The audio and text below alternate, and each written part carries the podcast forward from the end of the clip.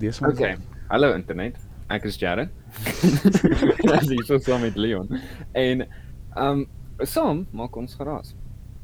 Vandag ehm um, gaan ons 'n bietjie praat oor ehm um, kom ons begin net net gou wie ons is. Jy weet, ek is 'n universiteitsstudent by UJ, ek's in my tweede jaar op die oomblik. En ek swat computer science en informatics. Oh, okay, wel, ek neem aan ek moet nou ook iets sê. Ek is Ja nee, sê weer. Ek is obviously die meer karismatiese een van die duo en ek ek swat basies dieselfde ding net by CTU. Basies dieselfde. Dit. Selfde ding, selfde. Niemand gee om oor daai klein feite. Dit's besighede doen. Um maar vandag, um ja, on, ons gaan net um redelik strong praat in Afrikaans natuurlik. En ons gaan ja, kyk hoe die conversations gaan. Ons gaan probeer so 'n halfuur episode maak. En ja, so Leon, watter topik het jy vir ons vandag? Ehm um, ja, like kort en jy weet, kort en kragtig. Ek like dit.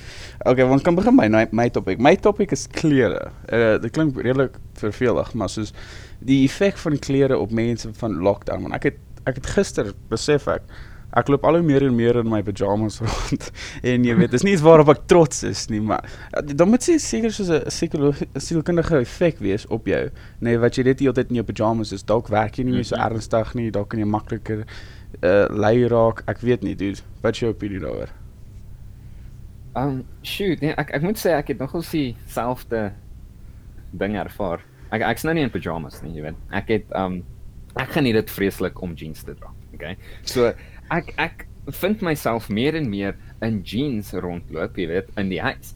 En dis ietsie wat ek nie gewoonlik gedoen het nie. Ek het gewoonlik my sweetpakke reserve vir by die huis wees en dan jeans as ek uitgaan. Maar nou ewe skielik dra ek net meer en meer jeans en ek voel half meer confident as ek jeans dra en baie slouchy as ek um sweetpakke dra, jy weet. So dis hierdie hele um snaakse effek wat gebeur waar wat ek dra affekteer hoe ek die dag is veral nou omdat dit lockdown is, jy weet, jy, en um jy maak jy meer confident my ou.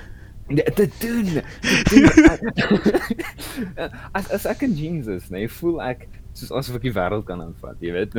soos ek ek's nou nie baas van die plaas, ek lyk goed, jy weet, my hare komplementeer my jeans, jy weet. Ek voel regtig asof ek net kan soos gras sny of iets met mense. Jy weet. ek kan ek, ek, ek sou nie sê ek beleef dieselfde nie. Daar's definitief klere wat my confidence maak voel, soos as ek 'n pak, jy weet, 'n netjie se pak aantrek, dan voel ek ook, jy weet, ek kan hmm. ek is James Bond, jy weet, ek kan jou aanvat. Maar meerderheid van die tyd dra ek 'n pakkie so wat my beleef as ek soos byvoorbeeld kort broek en tekkies dra, dan voel ek soos ek kan gaan oefen. Ek kan moet 'n bietjie uitgaan, bietjie vars lug. As ek pyjamas dra, voel ek net soos ek ek moet binne bly. Nogals ja, ek, ek moet sê, jy weet En veral nou in lockdown, raak jou klerekeuses baie haphazard. Um ek ek het nou nie 'n mooi Afrikaanse woord daarvoor nie, maar jy weet jy jy vat net wat jy kry en gooi dit aan en jy weet dan gaan jy op jou dag, jy weet. Ja, yeah, wel vir my is dit maar wat ook al skoon is, jy weet. ja nee, presies. Ai, ja, ek, ek vind meer en meer ek beplan nie om klere te was vir outing nie jy weet. So ek het hierdie mandjie wat net ophoop en dan klik ek later aan, maar ek het 'n mandjie vol klere wat ek nou actually moet was. Was jy jou eie klere? Ja. Nee, my my ma het lank terug. Ek wou net ek ek voel soos ek voel soos 'n sleg kind, nou, want my ma was nog my klere. oh, What's a shame man? Independence. Dis um Independence of that. Ehm Maar ja, ek ek stem 100% saam. Jy weet, dit het nogals 'n uh, 'n uh, psigologiese effek op 'n mens, jy weet jy jy jy, jy probeer sekere goeders doen en wat jy aantrek het 'n baie groot effek op hoe jy voel en wat jy doen en jy weet, jy trek aan vir iets. En as jy dan aantrek in iets wat gemaklik is, dan het jy net hierdie um outomatiese geneigtheid om net gemaklik te wees. Wat dink jy is dit, dude? Want soos like dis nie soos jy kan 'n pak aantrek. Ek vat nou die pak vir 'n voorbeeld en jy kan jy kan gemaklik voel in 'n pak. Dis nie soos asof pyjamas jou lui maak voel as gevolg van die feit dat dit los en jy weet so en is nie. Jy bedoel jy voel gemaklik in 'n pyjamas en jy voel gemaklik in 'n pak. Anders is dit pas nie reg nie. Hoe so hoekom dink jy in die een voel jy gemotiveerd en jy voel soos jy confident is en jy kan die cherry op gaan tel en jy kan lekker reg en die ander een voel soos jy TV wil kyk en popcorn eet. Dink dis hoe hulle dit um uh gemaak het, jy weet. Sekere goeders is meer gemaklik. Jy weet 'n uh, sweatpak voel gemaklik, dit voel rustig, jy weet dit um druk amper jou vel. Jy weet hy hy, hy maak so lekker 'n lekker gevoel op jou bene, so dan voel jy rustiger en meer um gemaklik om te lê en popcorn kyk en so. Waar as jy in 'n jeans byvoorbeeld, is dit meer ongemaklik om te lê in hom, jy weet, popcorn te gaan kyk. Ek dink ek het my bietjie misverstaan van ek toe ek sê pak het ek bedoel soos 'n suit, maar O nee, ek weet, ek weet. Ek ek vat maar net nou soos 'n jean byvoorbeeld. Ek, ek kom nou by die pak. 'n Jean voel meer ongemaklik. Jy weet vir my persoonlik voel dit baie gemaklik, maar daar is 'n um 'n sekere hoeveelheid ongemak wat dit veroorsaak. So dit maak jou meer aktief voel.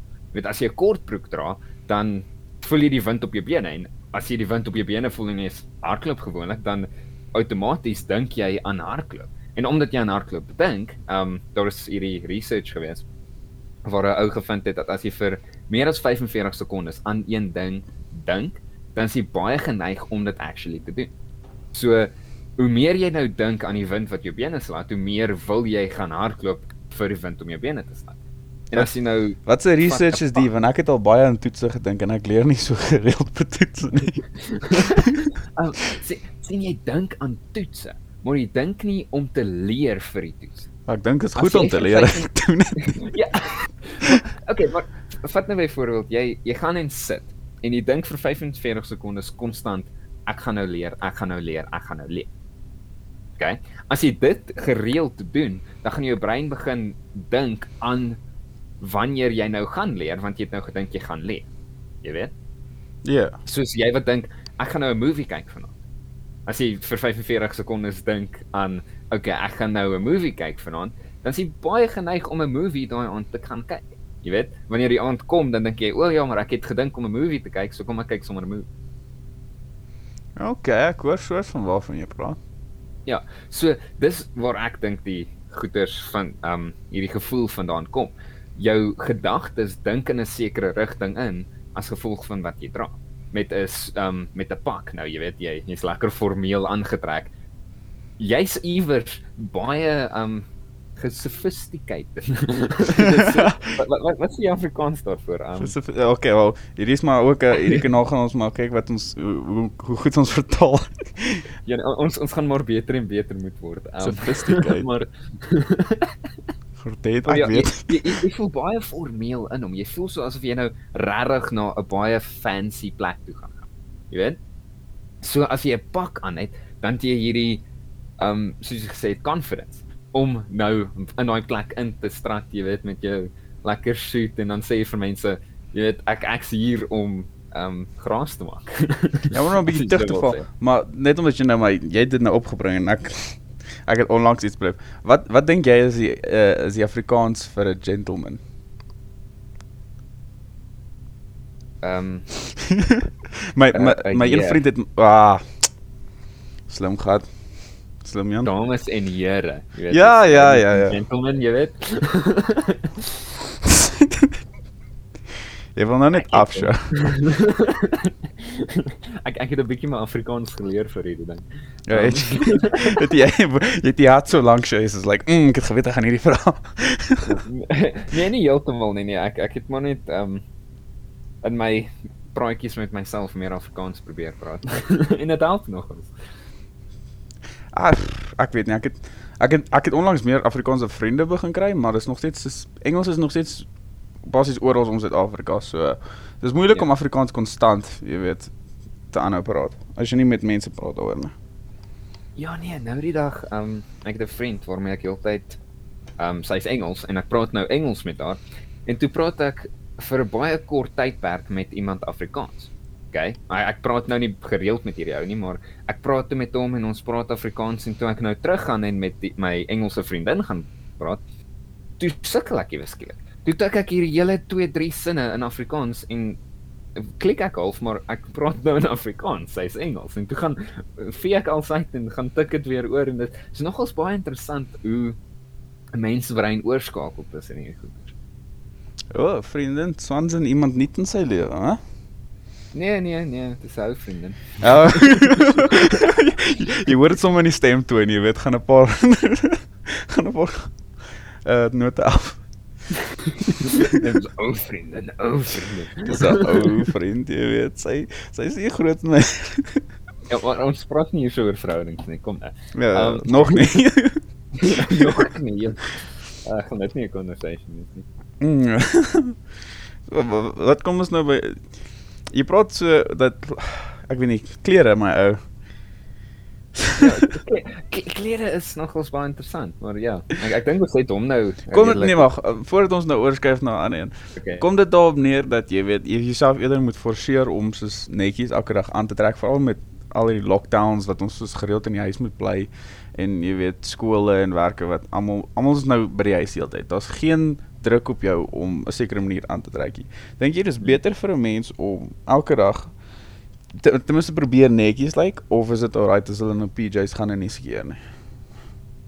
Ehm um, ek ek dink daaraan in terme van ehm um, in 'n baie uh similar uh konteks. Ehm um, tot jou bed opmaak, jy weet. As jy nou uittrek van jou ouers af, maak jy nog steeds jou bed op elke dag net omdat jy wil jou bed opmaak.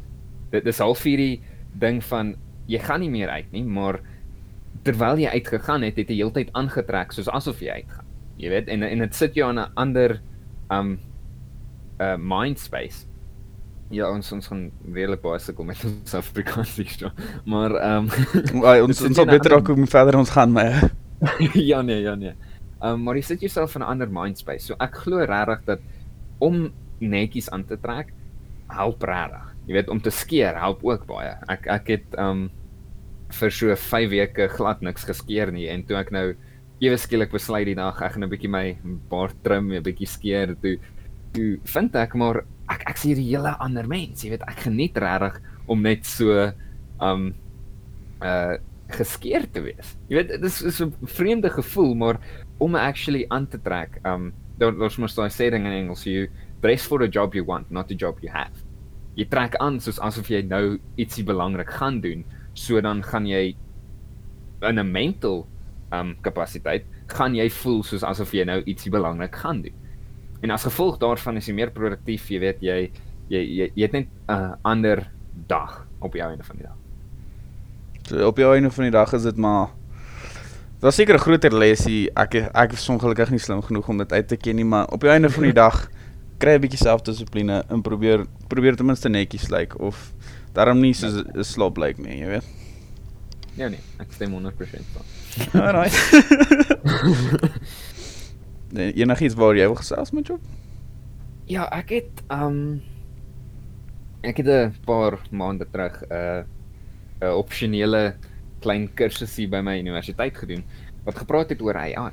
En dit was vreeslik interessant vir my gewees want daar's 'n dystopian en 'n utopian uitsig op hoe AI gaan word eendag, jy weet, artificial intelligence, kunsmatige intelligensie in Afrikaans, jy weet. Sien dit sou wil sê. Um daar's ons um ons strides in AI word vreeslik vinnig, vreeslik um drasties, jy weet, ons ons het baie massive um voorspronge in hierdie ding en ek wonder waar jy dink dit een kan gaan gaan. Jy weet, is is ons op pad na 'n Terminator wêreld toe, jy weet, is ons op pad na 'n wêreld waar reg gereguleer word, jy weet, wat wat dink jy daarvan? Ek gaan nie jokkie, dis nogals toevallig dat jy daaroor praat want ek het onlangs die die Radio Raps podcast gekyk van Rian Benade en en, en hulle het ook oor AI gepraat, so hulle het presies oor hierdie ding gepraat en um, ek ek stem ek stem nogals met hulle, hulle het, want hulle het nogals in diepte daaroor gepraat en hulle het daarop uitgekom dat ja, AI gaan slim raak en AI gaan kom klomp goed kan doen, maar daar sekerre goedes wat AI in my opinie ek dink nooit gaan kan doen nie. AI gaan nooit persoonlik vir my 'n grap kan vertel wat ek vir kan lag nie, jy weet. Tensy hulle dit nou Ja. gepre-rekord het of hulle het jy weet iemand se grap maar want hier is wat hulle op uitgekom het, nê. Jy kan 'n grap vertel, nê. Die presies dieselfde grap kan twee mense vertel en een ou kan dit snaaks vertel en die ander ou gaan dit vervelig klink. Ja, ja. Dis alles te doen met die stem, die toon, hoe jy dit lewer en jy moet jy moet af die mense afspeel en AI in my opinie AI gaan nie daai kreatiwiteit kan hê nie. Hy gaan nie daai wit Ja. so te sê kan hê om net spontaan goeters te kan doen nie. AI, maar ek dink AI, AI gaan ver kom. Daar gaan net daar gaan 'n lyn wees wat hulle nie kan oortree nie. hè. Ja, ek ek dink baie dieselfde as wat jy dink. Um ek ek het ek glo dat AI baie goed toegepas is vir sekere um uh, uh in individuele tasks, jy weet. Hulle kan een ding baie goed doen. As jy AI skryf om 'n game te speel, hy kan daai game fantasties goed speel. Um daar was uh 'n paar jare terug het um Google hierdie um DeepMind Alpha 0 gemaak wat die chess um die skaakkampioen van die wêreld gewen het. So AI kan in een um omgewing fantasties fenomenaal um uh perform. Maar as jy AI in 'n general sense um gooi, dan gaan dit nie regtig so goed kan um opereer. Jy weet hulle, hulle kan nie um hulle uh hulle ja, ja. Dis dit. AI is AI gaan hy gaan goed raak in een ding, maar hy gaan nie verder nie. Ja, so, um want ek het actually met hierdie koers het hulle gesê maar AI kan nie sy um geheue en sy um skills van 'n vorige um task oordra aan ander task nie. Jy weet hulle kan nie in die daai um gedagtes oordra, daai tegniek oordra nie. As ek nou as 'n skaakkampioen, ek is nie 'n skaakkampioen nie, dit is hypothetical, maar as ek as 'n skaakkampioen Iemand het gedink nou- jy is ie, maar Eina, okay, maar jy weet. Um maar ja, so as ek nou as 'n skaakkampioen oorgaan na 'n ander um game soos GoTo, gaan ek nie so sleg vaar nie. Jy weet, ek gaan 'n bietjie die reëls leer, maar dan gaan ek goed doen. Jy weet? Ek gaan nie net so op die onderste deel van die leaderboard val nie, waar ietsie soos 'n AI gaan onmiddellik confused wees. Hulle gaan nie weet wat gebeur nie, hulle gaan alles van voor af moet leer. En dis wat mense so uniek maak. Hulle kan um hulle um hulle skills in sekere goeters toepas op ander goeters sonder te veel moeite. Jy weet, as jy goed was om hierdie ding te bou, kan jy hierdie ander ding ook bou. Waar AI het nie daai selfde um uh ingenuity. Ja, dit kom basies daarop neer weer dat ehm um, dis amper soos dis die sp- dis spontaan wees van mens. Dis deel van mens wees, jy weet. Ons ja. ons is net anders, maar ek weet nie ag en oh, dis nog dis nog ons kokkend wees vir mense want ek weet baie mense is opinionated oor hierdie en ons is in die vel soos ons is besig om hierdie goeters te leer ons leer nou van masjiene ons weet om te programmeer ons ken tot 'n sekere mate hoe 'n rekenaar werk jy weet obviously ja. ja. ons is nie rocket scientists nie daar's nog baie goed wat ons nie weet nie maar ehm um, van my standpunt af hou ek sien dit nie hoe dit gaan gebeur nie en ook eerlikwaar ek, ek ek weet nie of ek wil hê dit moet gebeur nie Wat wat gaan gebeur as daar nou 'n rekenaar, soos kom ons speel nou hypothetically. So sê nou daar is 'n robot wat langs jou is en jy weet vir 'n feit want jy het dit geprogrammeer, kom ons sê maar. Die dude of hierdie robot, hy kan dink, hy het emosies, hy het kom ons sê maar siel van sy eie, want dit gaan nou natuurlik ook baie uh, gelowe en goeders aantas van hoe kan 'n robot 'n siel hê? Wat doen jy met hierdie ding? Hè? Wat is sy punt in lewe? Wat gaan wat hoe gaan hy homself verdra? Wat nou? Ja nee, dis nogals interessant. Um ek ek het uh in my een koers het hulle nou gepraat hiervan en ek probeer die um ek actually nou die storie daarvan kry maar um ons as mense dink 'n sekere hoeveelheid um wat wat, wat sê Wikipedia so 'n flop is 'n floating point operations per second. Okay. Dis um dis 'n measure om te kyk hoeveel um operations jy in een gegeewe sekond kan doen. En deur die menslike brein te analiseer, het hulle gevind dat ons een um ekta okta ek, ek kan nou nie mooi die naam onthou nie. Ons het 'n sekere tipe flop wat ons kan operate. Okay?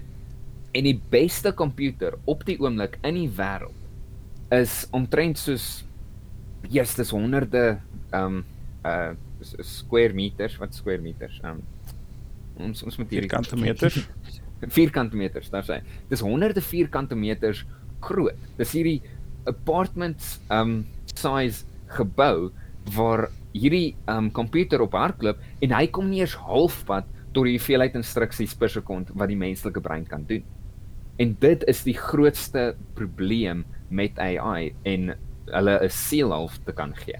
Jy jy kan nie hulle het nie die kapasiteit om so ietsie te doen nie en ek ek's 'n Christen, jy weet, ek ek glo in God en ek glo nie God sal vir 'n robot 'n siel gee nie. Daar daar's nog steeds daai daai massive gaping waar God het ons gemaak en ons wat robotte maak kan nie vir hulle 'n siel gee. Dis fisies onmoontlik. Net God kan 'n siel gee. So dis ja, maar dis nou nog 'n dilemma want ek is ook Christen, maar ons speel nou met hypotheticals hier. As 'n robot nou, jy weet, 'n siel en so aan kry, gaan hoe gaan hy weet, ooit wanneer hy se geprogrammeerde ding, gaan hy weet wat sonde is? Gaan hy dieselfde definisie van sonde hê of gaan hy maar net dink hy kan doen soos hy wil? Ja nee, dis dis seker weer ding. Um baie mense in die AI industrie uh daar's hierdie baie recent trend wat nou begin het waar wat hulle noem AI ethics.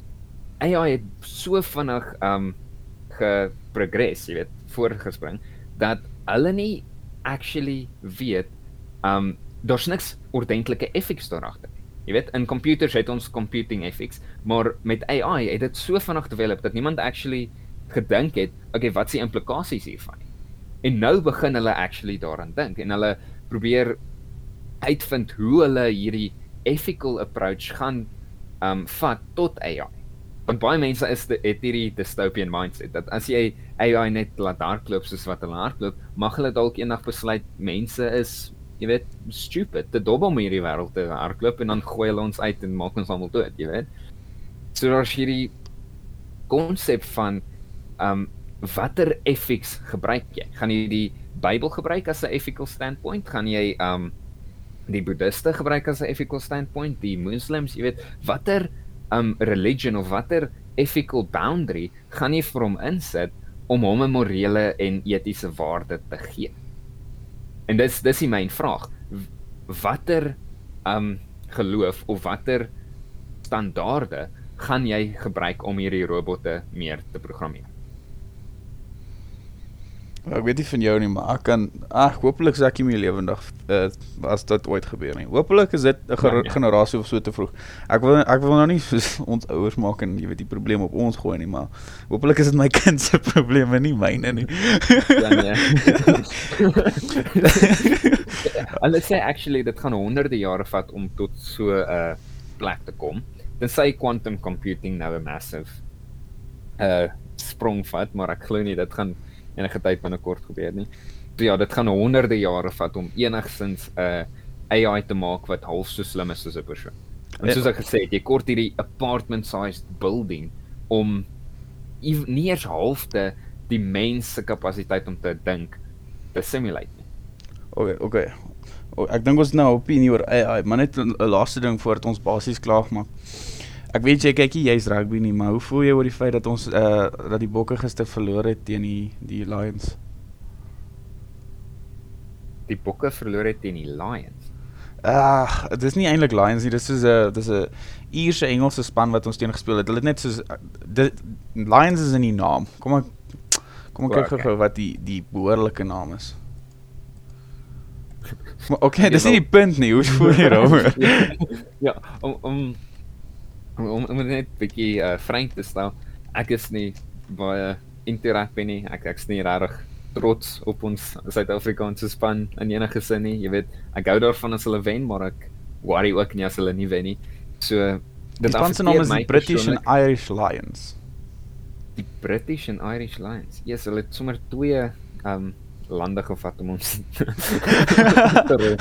um, maar ja, so ek ek dit dit affekteer my persoonlik regtig nie baie nie. Um dit dis Wait, nou nou trap jy op die tone nê. Nou trap jy op tone. Dit is hartseer dat ons verloor het regtig, maar ja. Nee, Ek ek dis volg hartseer nie, is 'n bloody skande, dis wat dit is.